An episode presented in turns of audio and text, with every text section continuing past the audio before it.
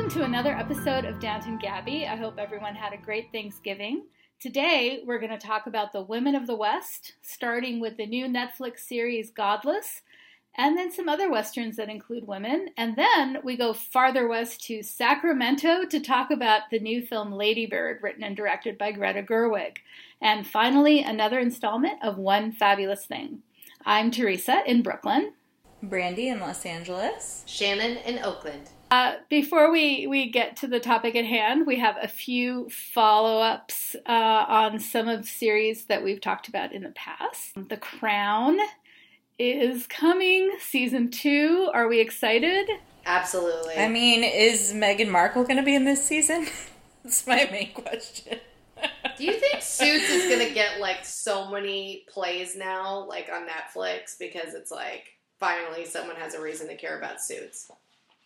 Uh, I know that her Hallmark movie where she fell in love with someone on the 4th of July called When Sparks Fly should totally get Ooh. Oh, Brandy, I'm glad someone's watching Hallmark channel. Okay, so The Crown is coming back on December 8th on Netflix. We're very excited. Um, Victoria, season two, is debuting on PBS in January. And Call the Midwife is going to be having its holiday special, which used to be called the Christmas special, but the holiday special uh, later this year. I'm very excited for The Crown season two, and I was also very excited to see the casting for who is going to play Elizabeth as she gets older, um, who is the woman from The Night Manager. Olivia Colman. Lovely. So she'll be season three. That's great. Yeah, she's such a fantastic actor, so it's going to be really wonderful uh, to see her step into the role. Okay, so those are some of the shows we're really looking forward to coming up. Another show that we were incredibly looking forward to that we've been talking about literally for weeks and weeks and weeks and built a whole podcast around was Godless, which just premiered on Netflix. So I don't know if you all got the incessant marketing from Godless, but we all did. And they made it look like a Western that was all about the women of this town. Badass women running a town with no men around, defending it from the bad guys. And we were like in heaven anticipating this. We were so excited. And it stars Michelle Dockery. So it's a whole package. Well, so.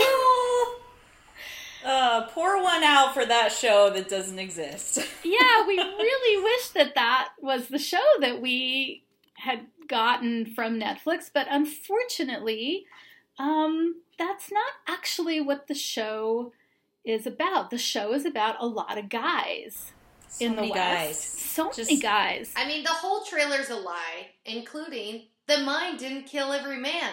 When that guy shows up as the lone survivor of the mine. I was like, that's it. Not one single thing was correct in this trailer. The lone survivor of the mine, well, plus the sheriff, plus the deputy, plus the barkeep, plus the shopkeep, plus the other old guys that are hanging around. I mean, just, and that's just in the town. That's not even before the two separate sets of shitty outlaws slash businessmen start coming down on the town. And then, like, a whole other set of just like another village that's nearby. I mean, at least those guys aren't white, but it's still not what we were promised. And the friggin' slogan of the show was "This is truly no man's land." You you don't get to make that pun and then give me this. I'm sorry. In fact, it's many men's land, many men, and each one has at least one long speech. Some of them have many long speeches. Uh, most of them have some kind of daddy issues. So it's not the show we were promised, but we're we're still want to we still want to talk about it because it's interesting and um, let's talk about the things that we like about the show because a lot of people have really liked this show. Um, and also, I'm going to say that the people I know who've really liked the show got completely different marketing than we did. And it was very clear in their marketing that the show was all about a bunch of guys making speeches with guns. Yeah, I really think that we got targeted. I swear. I mean, like, why am I seeing these Facebook ads, but other people are seeing Jeff Daniels' face?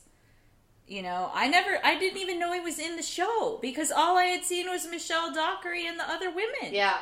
Literally, I couldn't believe it in the trailer. I mean, literally, I couldn't believe it in the pilot episode that there were so many men because I was like, I didn't even see one man in the entire trailer.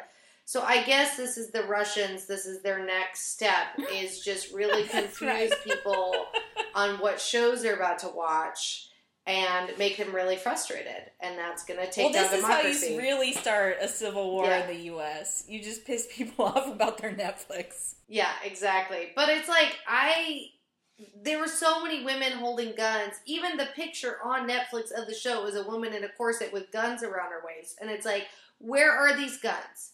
Where are the women holding the guns?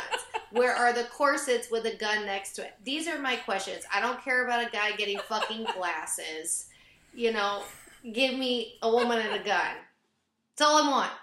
so so this is this really weird phenomenon of this kind of like feminist targeted marketing selling a show that is not actually particularly feminist frankly and is not focused on the women even though i'm still seeing netflix advertising that claims it is Well, I like the women, so I'm going to start there. Um, the few that are there are wonderful. I mean, Michelle Dockery. Fuck, she's great. I mean, she's so great in that role. I just want like 50 times more of her. But she's fantastic. She is such presence and strength. And I know, Brandy, you had talked about that you really liked her whole family unit, is really interesting. Yeah, her son, her mother-in-law, who are Native Americans. I mean, that I I would watch a whole show just about them surviving out on the land. You know. Yeah, and, and I have to say, her her mother in law is played by a woman named Tantoo Cardinal, who has been uh, a Canadian actress for a very long time. Oh yeah. Uh, she is a national sure- treasure. I'm sure Americans mostly just know her from Dances with Wolves back in the day. But Yeah, exactly. But actually, she's an incredibly accomplished Canadian actress. She won the she she was given the Order of Canada, which is a really high honor. So she's really um, cool. And when I saw her name in the credits, I was just like, oh wow, I thought cool. her her performance was so fun, but then I, I was pissed, and I and I think this is this might feel super nitpicky, but I think it speaks to the bigger problem, which is that when it's just her and Alice, Michelle Dockery's character, talking in in their native in her native language, um, we'll get subtitles telling us what they're talking about. But when there's Roy there who doesn't understand, all the subtitles say is they're speaking in this. And we see it from his perspective, and then somebody translates for him. So the scene is about him, it's not about them. Uh, and that once when I noticed that, I was just like, "Wow!" Because I'll bet nobody even really thought about it. That's really interesting. I did not notice that. That that's fascinating. I, I noticed the inconsistency in the subtitles, but I didn't realize that it's all his POV. But in fact, that Yeah. really makes sense for the whole series. That the POV seems almost always, whenever possible, of the guy in, in Yeah. the room. hmm You know, Michelle Dockery, I really had my doubts after Downton Abbey ended, like where she was going to go, what she was going to do. And I'm, I'm just so impressed by her range, and I'm so impressed by the projects she's chosen. And she looked great. Like, she was like dirty, her hair was messy. She still looked amazing. I'm pretty sure that they superimposed like actual crow's feet on her face that don't exist because she's a porcelain doll. like, like she like wanted to like look worse. But yeah, I mean she's wonderful. I've said multiple times. I think Good Behavior is a fantastic show. Her performance on there is insane, and also. uh I swear she could give Claire Danes a run for her money on the like instant cry face as well on that show. I would love to see her play. I mean, we're going to talk about our reimagining of the show. I'm going to just say early on, I would love to see her as a villain. I mean, I think she could have Mm. been. I mean, get the fuck Jeff Daniels out of here. That's just a given. What if she was like the man in black in Westworld? She's the villain. You know, I mean, that would be really interesting. You know, uh, taking revenge for her husband that was killed. She could do that so well. I I love that idea so much. That would be great. You know, the whole the whole town thinks she's a witch and that she put a curse on various people who were, you know, claiming her land.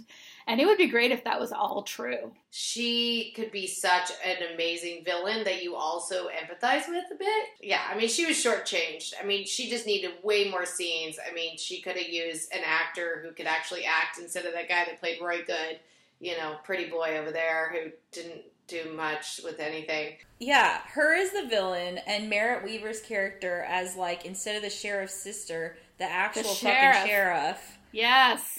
I mean, imagine that show. And it's like they agree on so much, but there's this fundamental difference between us that that between them that's put them on opposite sides. Give me that. Yeah, the the, the Michelle Dockery Merritt Weaver show would have been great. Yeah, I loved Merritt Weaver also. I, I think she's great. She's great like wherever, but she was so good in this. And um, you know, Merritt Weaver in her dead husband's clothes looked great. Oh, she was the best. And just like refusing to ever wear a skirt again, dating the town's richest whore turned school teacher. I mean, the two of them had so much chemistry together. I was annoyed that they got one of these silly little, like, misunderstanding, I know what I saw, oh, you think you know what you saw kind of stories uh, to mess up a romance, which is just one of my least favorite things, that kind of jumping to conclusions story.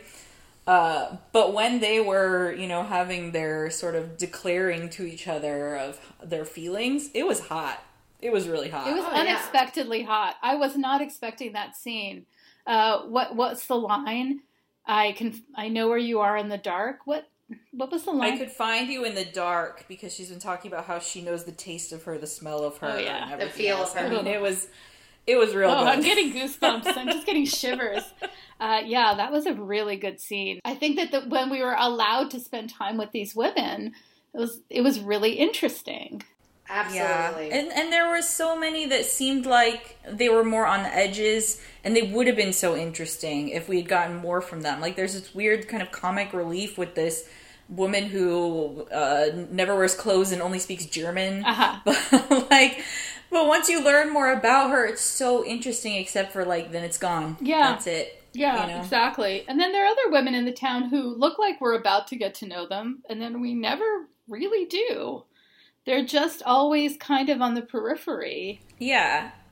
And then you get um, the only woman of color besides uh, Alice's mother in law out in the um, village where the black people live, and her only purpose is basically to just make the town deputy sad that he can't date her. I mean, and she seemed like a very charming actress too. So I'm like, like all of this should have more, more, more instead of yet another monologue about how Frank Griffin has seen his own death. I'm watching the show. I don't even know Jeff Daniels is in it, and I have, and I I have been a huge Jeff Daniels fan. Oh yeah, I like him in general. Mhm. He's not in But this. but I, the the first scene where you see him and he's sitting there in the in the doctor's house and he's about to make his first speech, just my heart sank. it's like I just couldn't believe it. It it was just yeah, I didn't know this was a show about finally getting Jeff Daniels his Emmy. Jesus Christ. Well, it was just our show was hijacked. You know, I mean, even like thinking about Deadwood and Westworld, who these stories, well, Westworld you could say is about a woman because Dolores is kind of the lead. But Deadwood definitely is more about the men. But those women were more fleshed out, had more agency, Oh yeah. had more to do.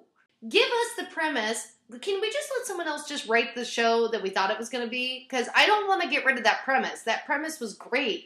These people just fucked it up. But I am really hoping that someone out there is working on the fanfic of filling in the two years after this mining accident before the show starts. That's the interesting part. How did they come up with a new hierarchy? How did they move on from that? I'm just thinking there's so much stuff you could do for um, each episode. Like, what did it look like when they would have to decide to, you know, have an election with no men? Something like that. Like, the, like I just, a whole, you could have a whole campaign. I mean, yeah. Um, build building the church. Yeah, building the church. The imagery of that was so wonderful, but then it's like, what made them decide as a group that they were going to do this? How how did they go there? How did they decide like?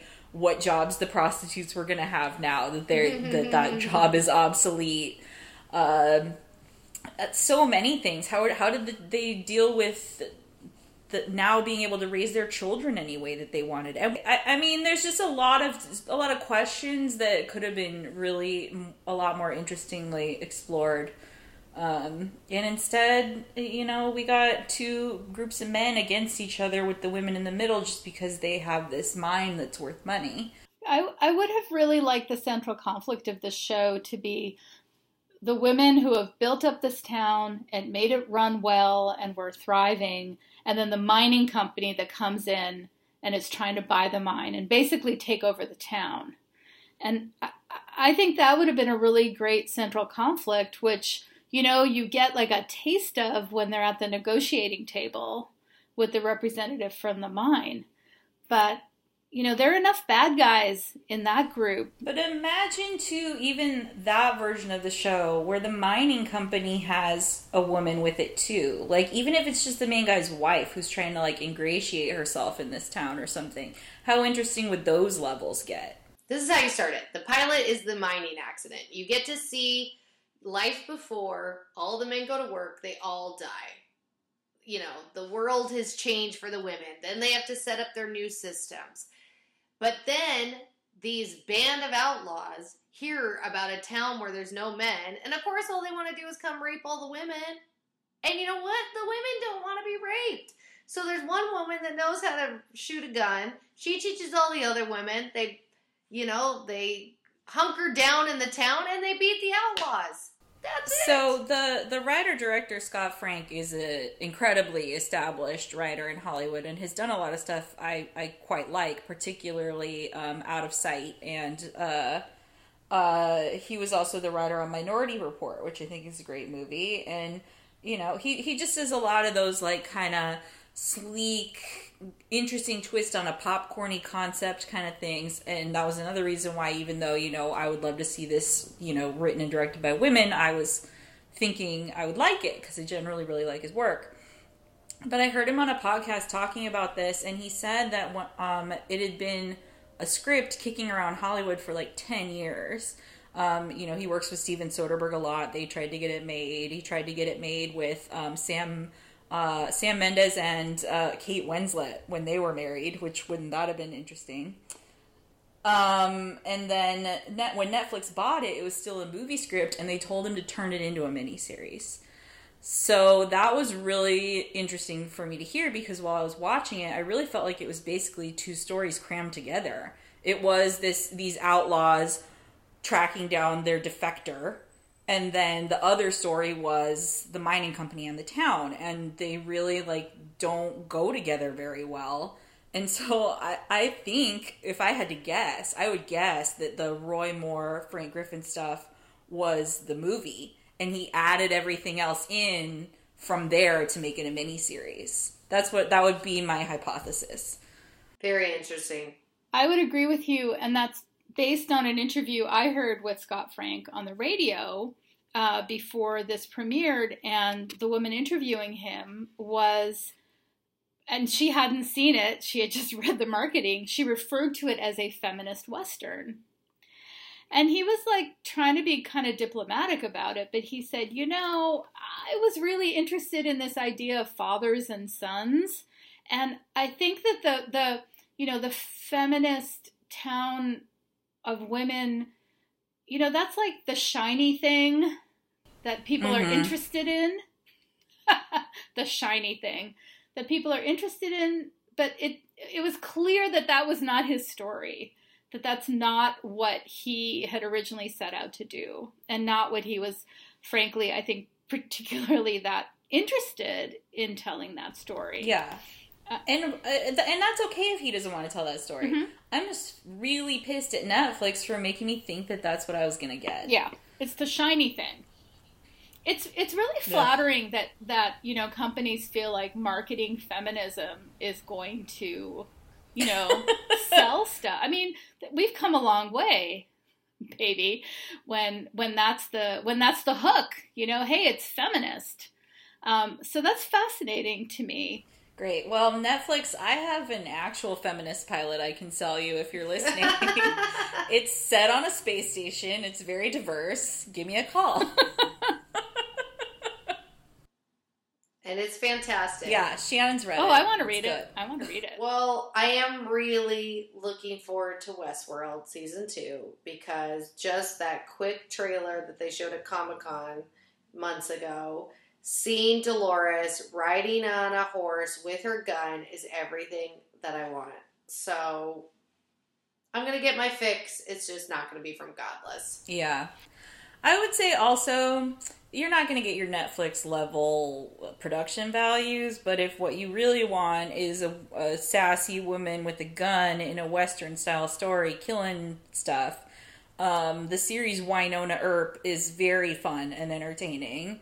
Um, it's, it's set in the present day, but you know she's Wyatt Earp's descendant, killing the demons who are rising from everyone he killed back in the day, and it's it's it's super fun and it's sexy. So All right. you know, I would say give that a shot on Netflix next. People who are disappointed in Godless and want, and you know, just really want good women shooting stuff. Uh, when when we first conceived of this topic, before we realized we were going to have to veer in another direction, uh, we I also watched the movie Jane Got a Gun finally, which was famously taken over by a male director from Lynne Ramsay like two days before uh, shooting Oh my was God, it's a starting. disaster. So a disaster, but um, I think you could make an argument, but my interpretation was actually that the gun in the title is the dude that she goes and gets. Yeah. It's basically Jane got a gun slinger Mm. to come help her out. And I was so annoyed once I figured out that that was really what was going down. And that, I think that, like, that, I want to move on from that being a woman with agency. Oh, she has to go seek out the person who will help her. Isn't she brave? Why can't she just help herself? The stuff that he does is just some little, like, tricks to blow some stuff up on her land. I mean, she, she could have had those skills. There's no reason not to let her be the one to have those skills. And yet, those are not the stories we're getting. and it's up to her in the end anyway. Like like when all is said and done, it comes down to her and her tormentor, basically. And I think she does a great job. You know, not before we have to get our obligatory scene, which we get there and we get here in Godless, of the nice dude love interest from the past coming and saving her from a rapist, you know? The perpetual scene we have to always have. Yeah. Although I I I, uh, I was kind of digging Joel Edgerton. Like Oh, I have a very, always did I have a very warm place in my heart or somewhere for Joel Edgerton. So I didn't entirely mind having to look at him for an entire movie, but I I don't I don't mind. I just wish that he could be the one taking the orders instead of the other way around. Yeah, I just I really want to watch a movie that doesn't piss me off in some way. I have one for you. It's an old movie called Lady Snowblood. Oh yeah, you've been pushing that one. Yeah, and she is a total lady samurai bent on revenge, and it is fucking great. I know you've mentioned that one before. So I think it was on look it up. Hulu or Netflix, so it might still be on there. So if you're if you're looking for a movie about a woman with agency uh, and a whole lot of other things, that's not going to piss you off. Uh, we all saw the film Lady Bird, which is written and directed by Greta Gerwig, and uh, we all uh, had such strong feelings about it in a completely different way than Godless that we we really wanted to talk about it. So, who wants to start us off? Well, instead of fathers and sons, we got mothers and daughters. so that's like the first note. Infinitely more interesting to me. An infinitely less explored territory.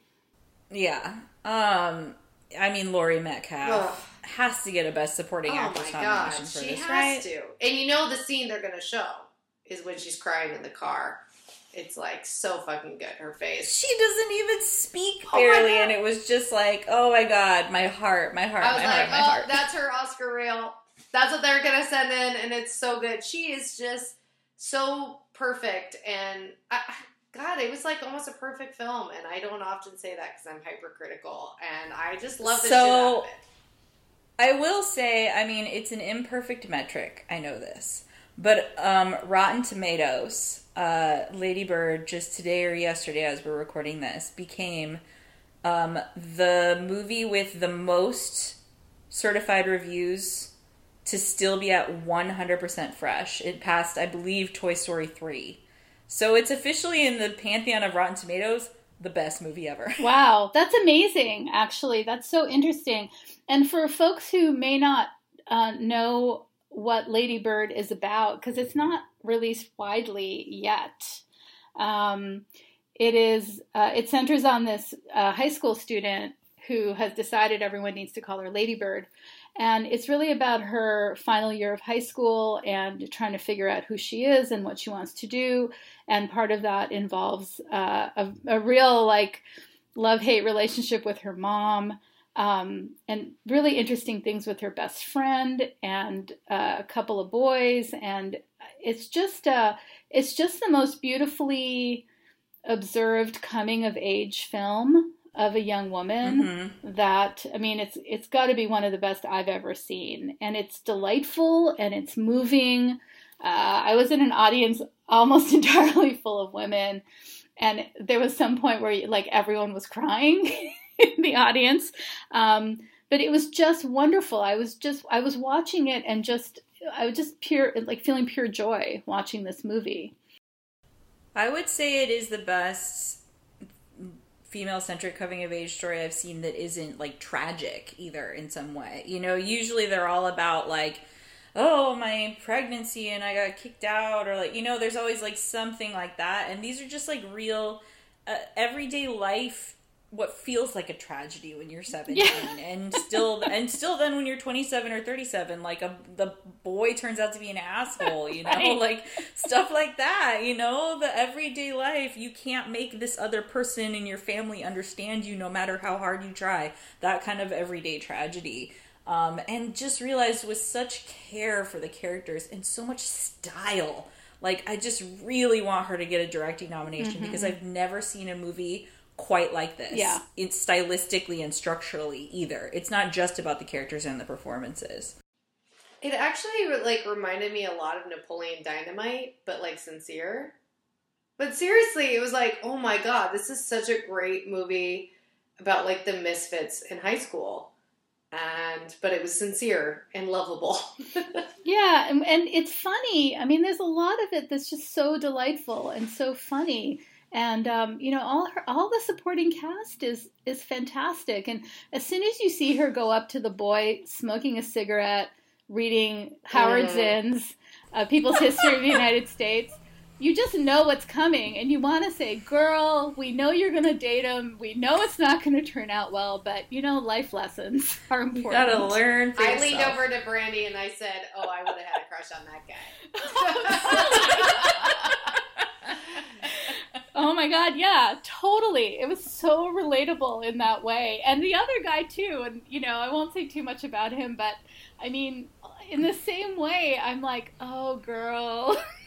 you know, I loved oh it. honey so funny. I think particularly, I mean, uh, I don't think you need to be able to re- relate directly for this to be a wonderful movie, but I mean, Lady Bird is actually in the movie maybe maybe a year or two years younger than Shannon and I are. So like the songs that were playing, the things people were talking about, like everything was like my high Oh my school God. experience as well.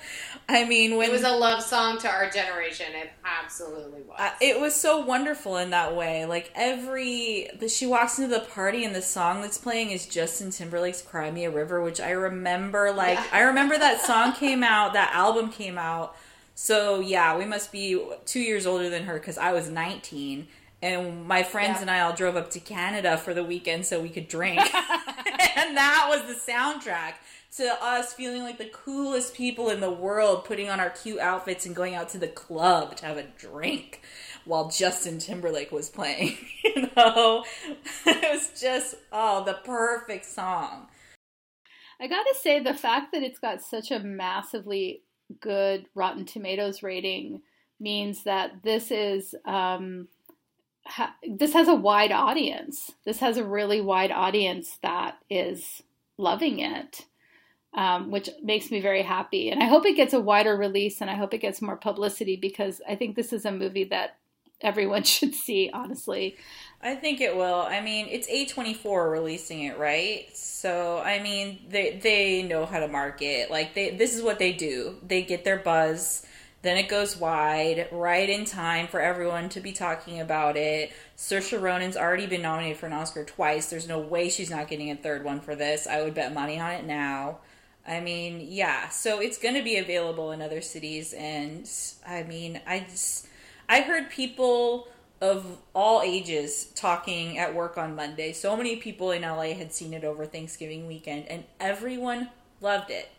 Everyone I worked with loved yeah. it. Yeah. I went to see it with a friend of mine who, so I'm older than you guys, so that's not really my teenage years, but it was completely relatable to me. And I saw it with a friend of mine who's 20 years older than me, and she was totally into it. So yeah, we were. That's all- wonderful. Yeah, yeah, it was really wonderful. It's universal, yeah. Just give me fucking a school dance. Just give me that like just give me like that weird moment with your best friend in high school, but it's gonna work out. Like I just think Stranger Things, Lady Bird, we want things that feel familiar and feel a little safer, to be honest.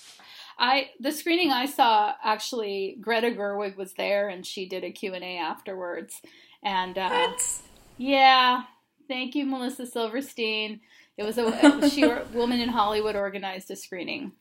Uh and uh, and Greta Gerwig was there, and Melissa interviewed her afterwards. Yeah, it was magical, honestly. Did you see the photo of Greta Gerwig when they were filming the prom scene and she had worn a prom dress to direct the scene? I was just No. like, this is amazing. Like, that is like, I, I'd like imagine being like, I want all my teen actors to be like in the moment with me, so I'm Oh gonna wear a prom dress too. Like, a male director couldn't even. No. Like, you couldn't even do that. No, but you know, she talks a lot about Mike Mills. You know, she was in 20th Century Women.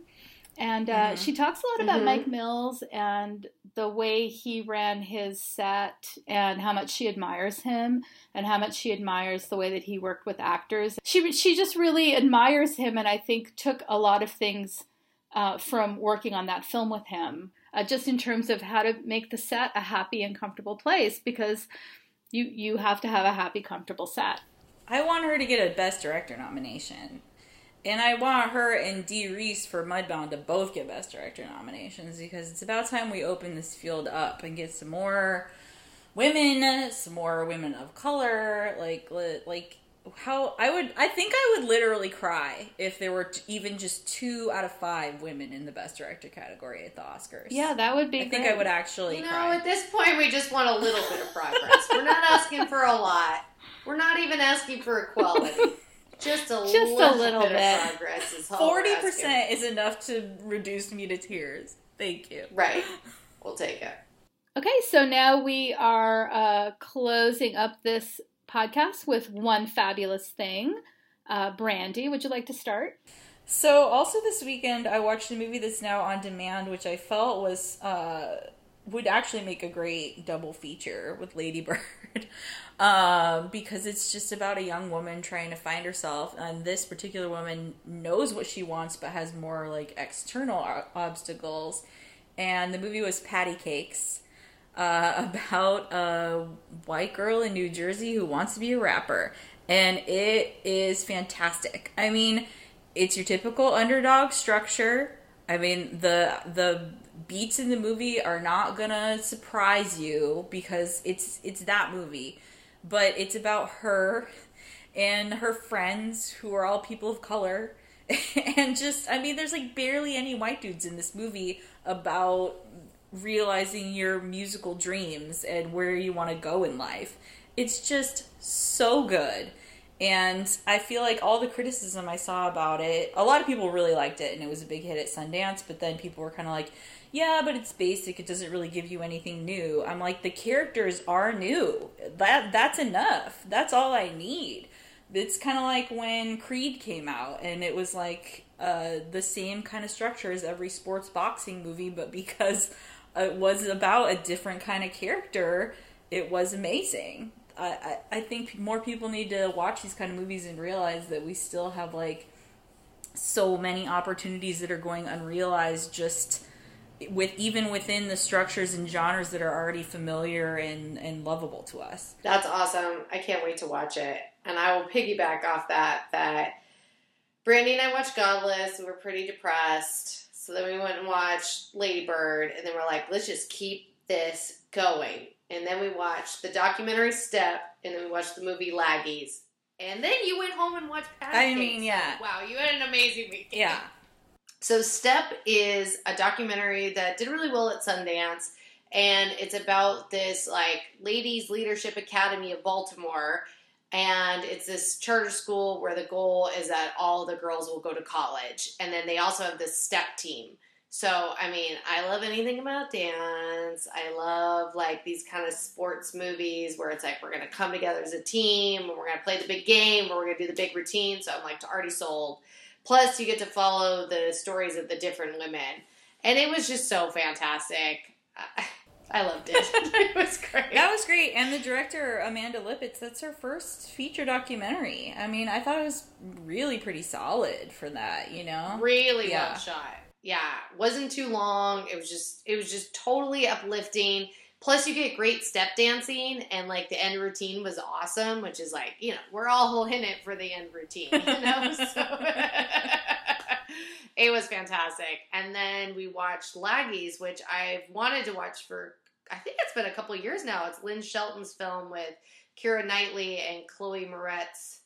Chloe Grace, Chloe Grace Moretz. Moretz so it, it was totally delightful. It's like Keira Knightley is like, I don't know what I want to do with my life. And then she starts hanging out with this teenage girl, which is like a really strange premise.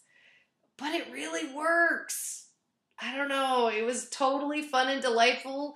There were the right kind of ramifications, and it all wraps up in the way that you want. And I don't it was very good. I really love that movie. Like when we watched it, I was like, that was good. And then the more I thought about it, the more I was like, I really loved that movie. I really want to watch it again. And I'm like, I, I love Lynn Shelton, and this was just one where like I hadn't seen it for some reason.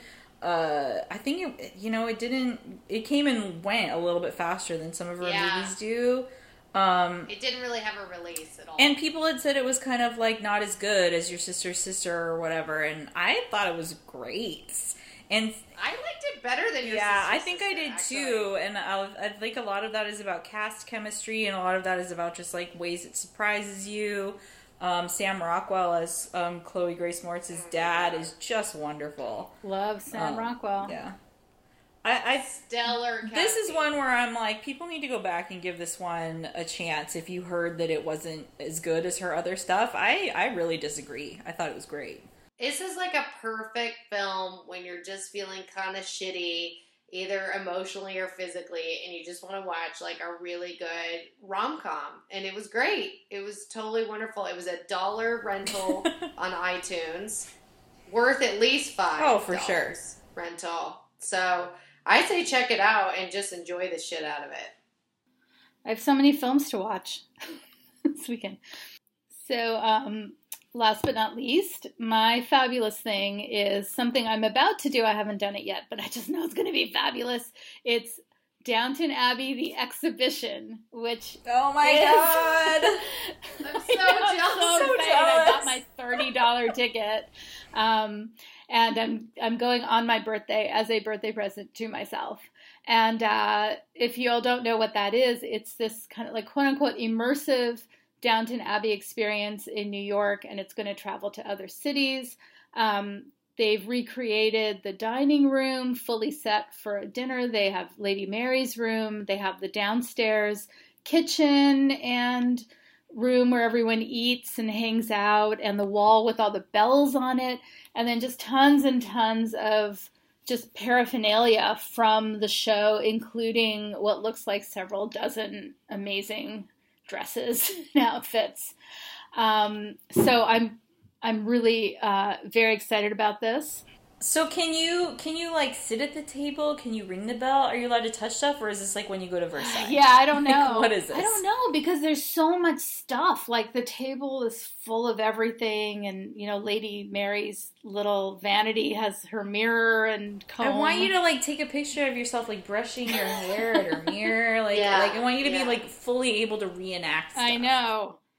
Like, open up the diaphragm, then have your friend take the picture. yeah. Yeah. Yeah, I don't know. I don't know if they're like little ropes in front of things and you can't go in. I'm not sure. Um, I hope that I can like put my fingers all over things. Uh, maybe try on try on a wedding dress or two. Yeah, if it was like an immersive experience and you could like you could like screw in a light bulb and there'd be like an actor that's playing Carson that would get so upset that there's like electricity Yeah, or You could go in and try out the the, pilot. toaster. exactly. There's a whole section that's about the appliances. Oh, you know, I think there might be because they do have the whole kitchen like you know redone. Oh my perfectly. god! I just really hope you get to like fully go Mrs. Patmore with the new appliances. Oh my god. Or is it gonna be like when you go on those really bad boat tours and they have those like recordings of like characters speaking? Like are they just gonna have like recordings of like the characters Well, from the show? I I think you can rent like an audio guide, uh, and so Okay. you can listen Oh, to yeah, you have to person do sort of it. telling you where you are, and I don't know. You have to do all of it, or maybe it'll be a little bit more like when you go to Universal Studios and you're in Hogwarts Castle, but like you're not really allowed to touch anything, but it's still so cool. hmm And it's so it feels close, but it Yeah. isn't. Yeah. I don't know.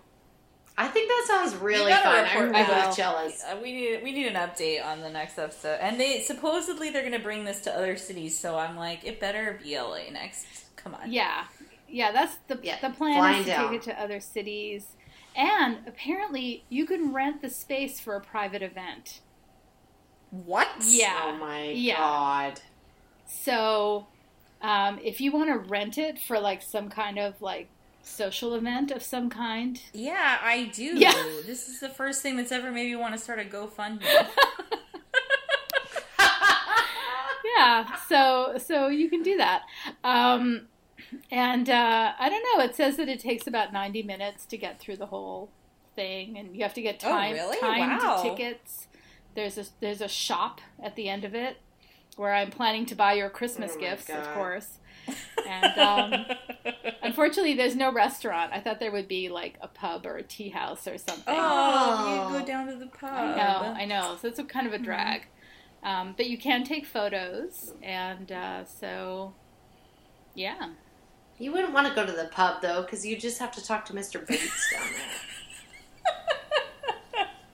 It's the only reason. What I go. would really want is if you could like have one of their like teas out in the garden. Yeah. Like- that would be really Mhm. nice.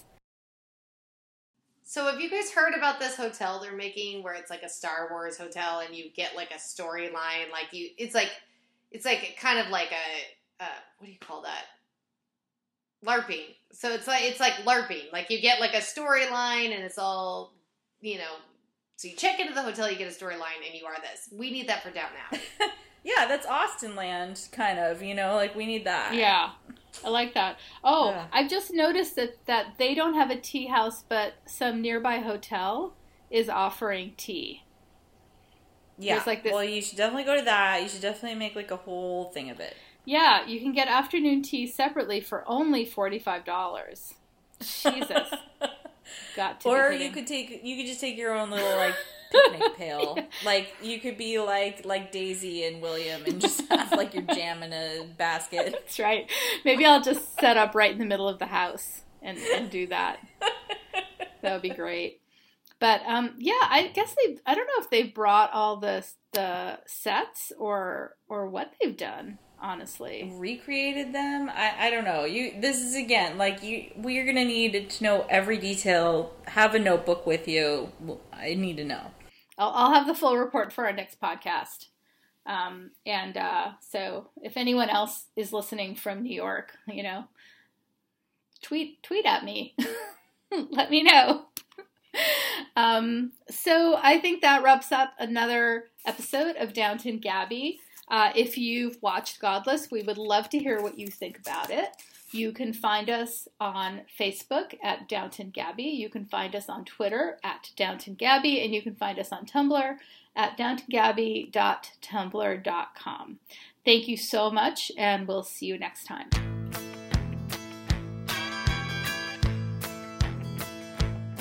She was a big. You just couldn't call her small. You can bet every Saturday night she'd be heading for the Legion Hall.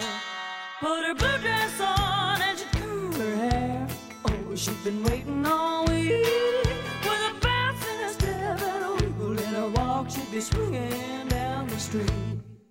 You could tell she was ready by the look in her eyes. She slipped into the crowd.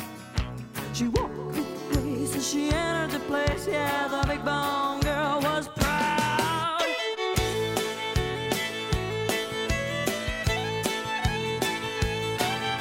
Now people would come from miles around, gather there to dance. But when the big bone gal came shuffling in, she'd hold them in a trance.